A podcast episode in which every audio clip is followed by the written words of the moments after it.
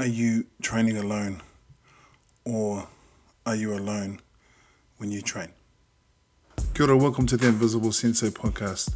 This is a podcast about my experiences as a martial artist, as a student, as a teacher, as someone who from time to time has stubbed their toes on the problems of the world and kind of gone, what am I doing this for?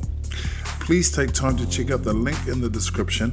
It will take you to our YouTube channel and also to our profiles on social media, which you're most welcome to check out and contact us on. We also have a wonderful merch shop where you can grab cups and a couple of other things if you're wanting to support the podcast, or if you're wanting to support it more directly, we have a link that you can do that also. Either way, enjoy the podcast. Thanks so much for tuning in and keep training, keep smiling, keep enjoying, and most importantly, keep developing. I gravitated towards karate and the martial arts when I was a kid because I didn't really seem to have much of a what's the word I'm looking for? The word I'm looking for desire to play team sports. There was always something, I, I, guess, sort of a solo aspect to the martial arts, which always appealed to me. And with the benefit of hindsight, I suppose it was that I always found that when I did team sports, there was always some element of that that I couldn't control. I couldn't control if other people turned up or they played well or they played badly, or they were better than me, or they were worse than me. I couldn't control the way the coach spoke to us, having a good coach, a bad coach, all those sort of things. There were so many variables, and I think as a kid, I just preferred the solo aspect. So I spent a lot of time training alone. Now, as a kid, I also identify the fact that I was probably quite a lonely child, so I was kind of, as opposed to training alone, I think I was lonely when I trained. And I was talking to a senior sensei the other day, and we are talking about, you know, when we started training and, you know, what year did we start. And the difference between being involved in martial arts and practicing martial arts.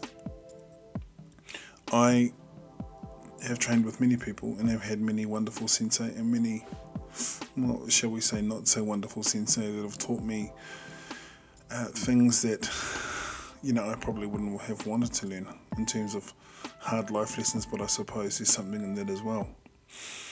But something which has remained and something which remains true is that training alone is one of the largest hurdles, I think, to overcome. Well, maybe it's not even about overcoming it, maybe it's about just accepting it in a martial art like karate, I can honestly say that probably I would say conservatively 80 to 90% of my training is done alone. And when I have opportunities to train with other people, I'm doing seminars or I'm a student at a seminar or a class, that's when all of that sort of stuff kind of boils forth. But it can be a lonely journey training by yourself, but there can be also lots of opportunities to really expand your mind and the way that you train. You can get really creative uh, solo training, but it is a path that requires a fair amount of. Now, what did Sensei English call it? He called it research and development R&D. I like that. So for me, training can be things like researching other styles, it can be reading an article, it can be speaking to other practitioners, training with someone else. It's not always fighting a hundred ninja or doing a million push ups and things like that. You know, training is kind of a relative thing. But of course, getting into the dojo, getting a gi on, and getting a partner, you know, that sort of stuff, you can't go past all that sort of stuff. That's that's where the the juices. That's where you really get some wonderful developments.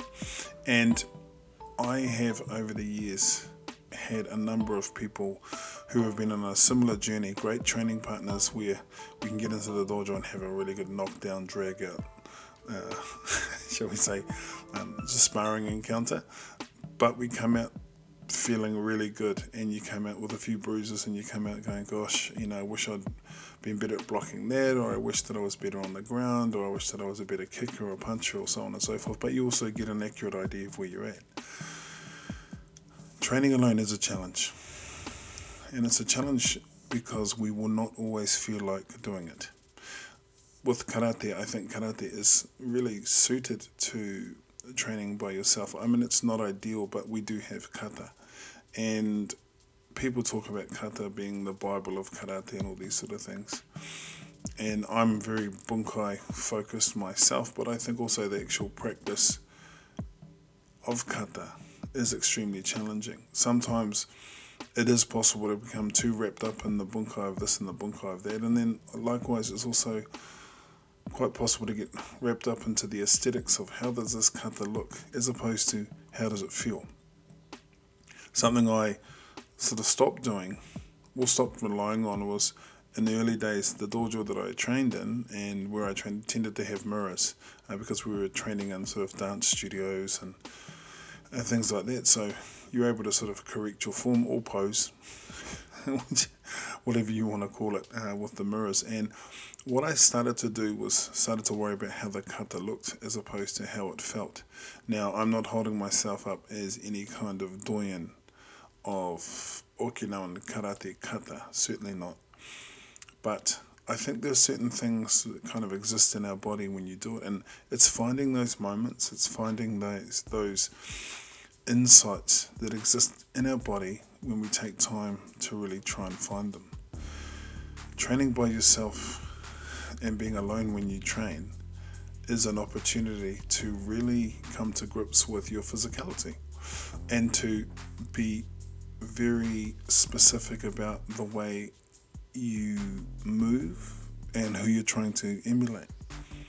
A lot of times, you know, we have all these wonderful role models and senior sensei and all the rest of that. Now, you know, both of whom some are here, some have departed, some of them live kind of in infamy, some of them live in legend in terms of their technique. And I know that I spent a lot of my formative years trying to fit into a mold that didn't particularly fit. And as I've gotten older, as the joints have kind of started to protest a bit, and the back has gotten a bit sore, and you know, all those little niggling injuries become a little more serious and need to be addressed, I've had to change the way that I train. And what I'm looking for now is an economy of movement. That is not to say that I make the training easy. No, I still get out there and do all the push-ups and the calisthenics and the hojo undo and the, all, all of these kind of things. And that's all sub-disciplines to make me better at, hopefully, to make me better at what I choose to do, which is karate. If you're doing Brazilian Jiu-Jitsu, if you're doing Aikido or Kendo or whatever martial art that you have chosen to do, I firmly believe it's what you do when there's no one around to see that really makes the difference. As a kid, I think I used the martial arts to deal a lot with the frustration that I had as a young man and probably a fair amount of anger about my life situation and frustration and a whole bunch of things that I was dealing with as teenagers I want to do. But what kind of came out of that was a discipline. And I cannot say to you that I am always 100% disciplined, but I'm always 100% trying to be disciplined. I fall off the wagon. There are times when I wake up in the morning, it's too cold, or I can't be bothered, or it just that coffee is just calling. But if I can persevere and get up and do what I can do in the best way that I can, hopefully I'm pushing the dial a little bit forward. If nothing else, the dial's not going backwards, hopefully. Big fingers crossed. As I'm recording this, I'm sitting here in my gear. I've just finished training, and I have to say, it wasn't the most awe inspiring session in the universe.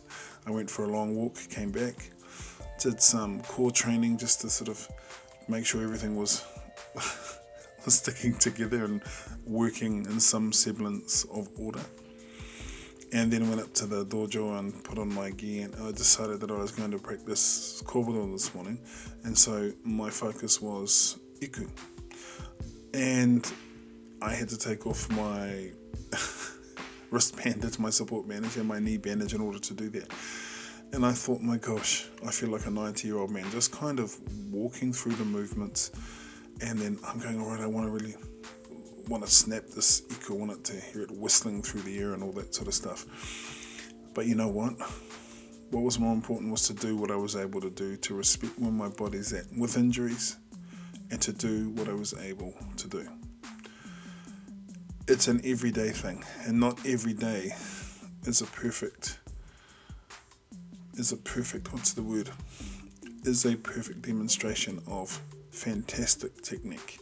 I don't know even on my good days if it is. You have your good days, you have your bad days, but it's so important to continue training. And it's also important to find ways to make it interesting for yourself. A lot of times we kind of get locked into this idea that we have to do what we've always done. We have to do it in a way that we've always done in the dojo. And and I'm not talking about technique. I mean, obviously, you know, you're wanting to develop technique, but there is a style that you're practicing for a reason, a framework that you must work on. But I'll give an example. Uh, AirPods. I wear AirPods, I put on some music. Sometimes I'll put on an audiobook. Some people will say, well, that's a distraction and, and that's cool. But find ways to make it interesting for yourself. Find ways to make it an opportunity to to clarify how you train and why you train. For me, I'm an early morning trainer. Trainer. I find in terms of solo training, I have to get it done early in the morning, or else it falls by the wayside.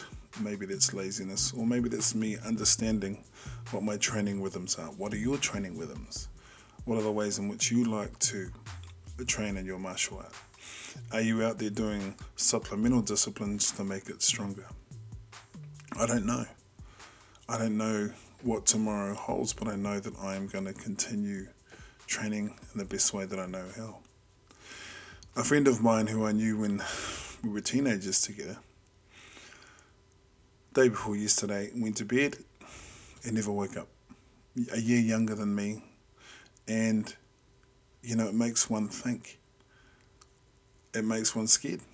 It intimidated me, it frightened me, and obviously, as death of someone you know and is close to you makes you focus on mortality. Well, I just want to get busy living. And what I find is that when I practice the martial arts, my life is better. I'm not saying the martial arts are not my life, but I'm saying that when I go out and do the work that I've chosen to do, work in the way that I've chosen to work, and meet people and interact with my family and my friends, I seem to make better decisions. I seem to be a better person. Training alone is about having discipline, but it's also really important to take care of yourself. It's also really important to make sure that you do seek a training partner or training partners and go to class and all these sort of things because honestly, you get to a point where you start wondering, am I getting better or am I just getting better at mistakes? And sometimes it's the former and sometimes it's the latter as long as you continue to do what you continue to do. We put a number of barriers in front of our, our lives in terms of things we can and can't do, in particular age and fitness level and this injury and that injury. What we've got to do, my friend, my brother, my sister, is we have to move as if. We have to move as if we are going to be doing this for the rest of our lives because that's where the richness is. I want to be doing this for the rest of my life. On the afternoon that I that I clock off, I want them to say in the morning he was in the dojo, not looking that great, but he was there nonetheless. So training alone can be a challenge, but training alone can be your greatest teacher.